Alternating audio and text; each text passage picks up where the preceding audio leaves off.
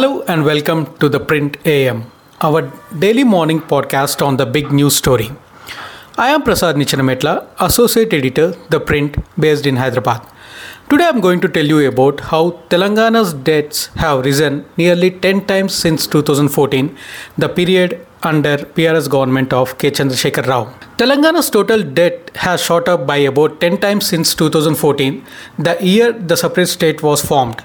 It is now crippling the state's finances, a white paper released by the state government has found. The new Congress government of Revanth Reddy on Wednesday tabled a white paper on state finances in the Telangana Assembly to highlight what it called poor fiscal marksmanship during the past nine and a half years of the Bharat Rashtra Samiti government. The paper shows that the state's actual debt, including off budget repayment of debt raised by government created special purpose vehicles, has risen to over rupees 6.71 lakh crore in 23-24 from rupees 72,658 crore in 14-15. SPVs are separate entities created by a parent organization to complete a business purpose. About 60% of this debt is budgeted and taken by the state government on its books, while about 20% is debt taken by special purpose vehicles but being repaid by the government, the paper noted.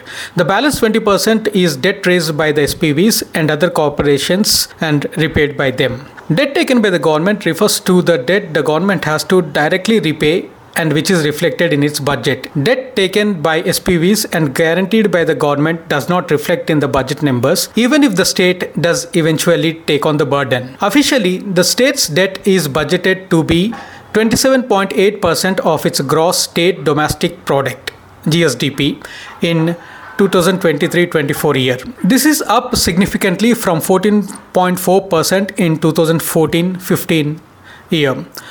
However, this ratio worsens considerably when the off-budget borrowings are added. If government guaranteed loans raised by SPVs but serviced by the government are added, the debt to GSDP ratio would increase to 36.9%.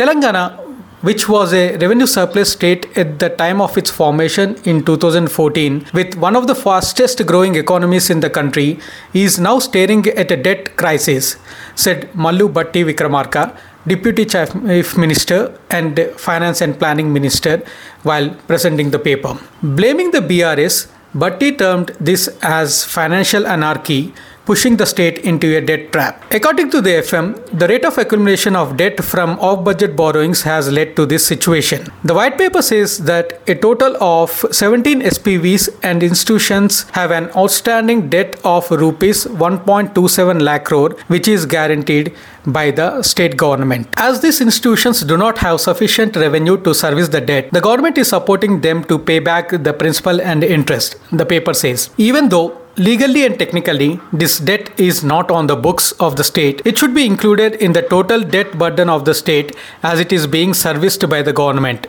the paper says. Of this debt raised by SPVs and that is being serviced by the state government, the highest amount of rupees 88,651 crore has been raised by SPVs under the irrigation department. Within this, rupees 74,590 crore or approximately 59% of the debt raised by SPVs and serviced by the government has been taken on account of the Kaleshwaram Irrigation Project Corporation, says the paper. The mega lift irrigation project on River Godavari has been mired in controversies with the BJP and Congress accusing the KCR family of massive corruption in its execution. Further complicating the matter, the Medigadda barrage, a major component of the Kaleshwaram project, has developed cracks and some piers sunk in October, weeks ahead of elections, raising serious concerns about the construction and quality aspects too. Responding on the paper in the assembly, former finance minister Harish Rao accused the Congress government of cooking up statistics presenting only the debt numbers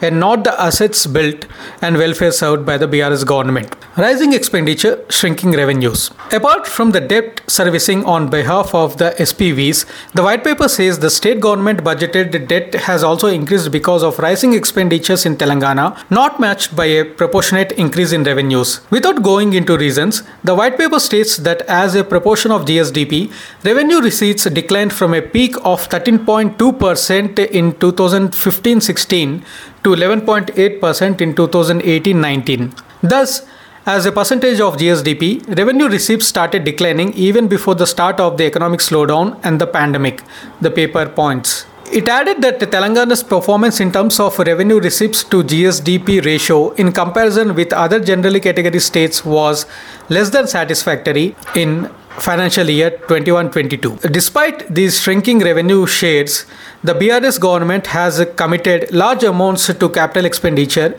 and is facing an ever-increasing salary and pension burden, the paper went on to say. Since the formation of the state, the government has entered into 39,175 work agreements amounting to rupees 3.5 lakh crore for which rupees 1.9 lakh crore had already been incurred by 4th December 2023 and a balance amount of rupees 1.6 lakh crore was it to be spent. On the revenue expenditure side, the white paper said several pay revisions have significantly increased the state's wage bill. The total expenditure on salaries increased in all the years since financial year 2014-15 at an annual average growth rate of 17%, it said. This gap between expenditure and revenue has meant the state's fiscal deficit has been widening, which has to be financed through debt. This gigantic increase in the debt, almost 10 times, has increased an enormous fiscal stress on the state's finances in terms of its ability to service the debt,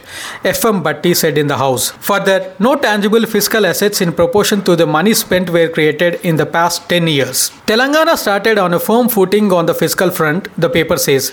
There was a revenue surplus during the first five years, and Fiscal responsibility norms were also broadly adhered to. The white paper also underlined a gap of almost 20% between the budgeted and the actual expenditure under the BRS government. The gap means an accumulation of committed expenditure in terms of payments made for the services rendered by suppliers and contractors and also to the employees. In other words, the paper says the government allocated money to be spent, commissioned the various services but then did not actually spend the required amount.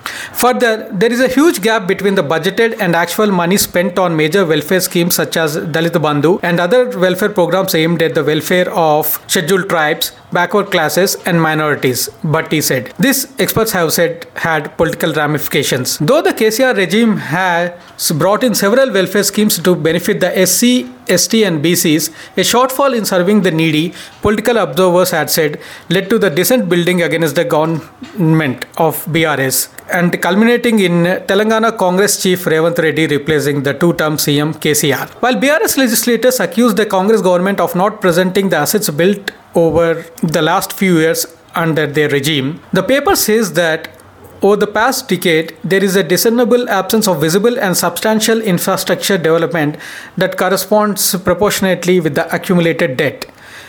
This divergence raises serious concerns regarding the effective utilization of borrowed funds for infrastructure creation, the paper says. Former FM Harish Rao alleges that Congress is presenting a biased picture of the state's fiscal health and that projecting Telangana in poor light as debt ridden will drive away industrial investments and further loans. The former minister also blamed demonetization and COVID pandemic for a fall in revenues which prompted loans. While Rao alleged that the Congress is seeking to escape from implementing the poll promises with a poor projection of state finances, FM Bhatti said that the new government is determined to implement all the six guarantees promised by the party, based on which the people of Telangana gave the mandate for change. Our government is determined to overcome the fiscal challenges in a responsible, prudent, and transparent manner. The white paper on state finances is the first step in this direction, said Bhatti. Thank you for listening. Tune in every morning at 8 a.m. for more such news and analysis.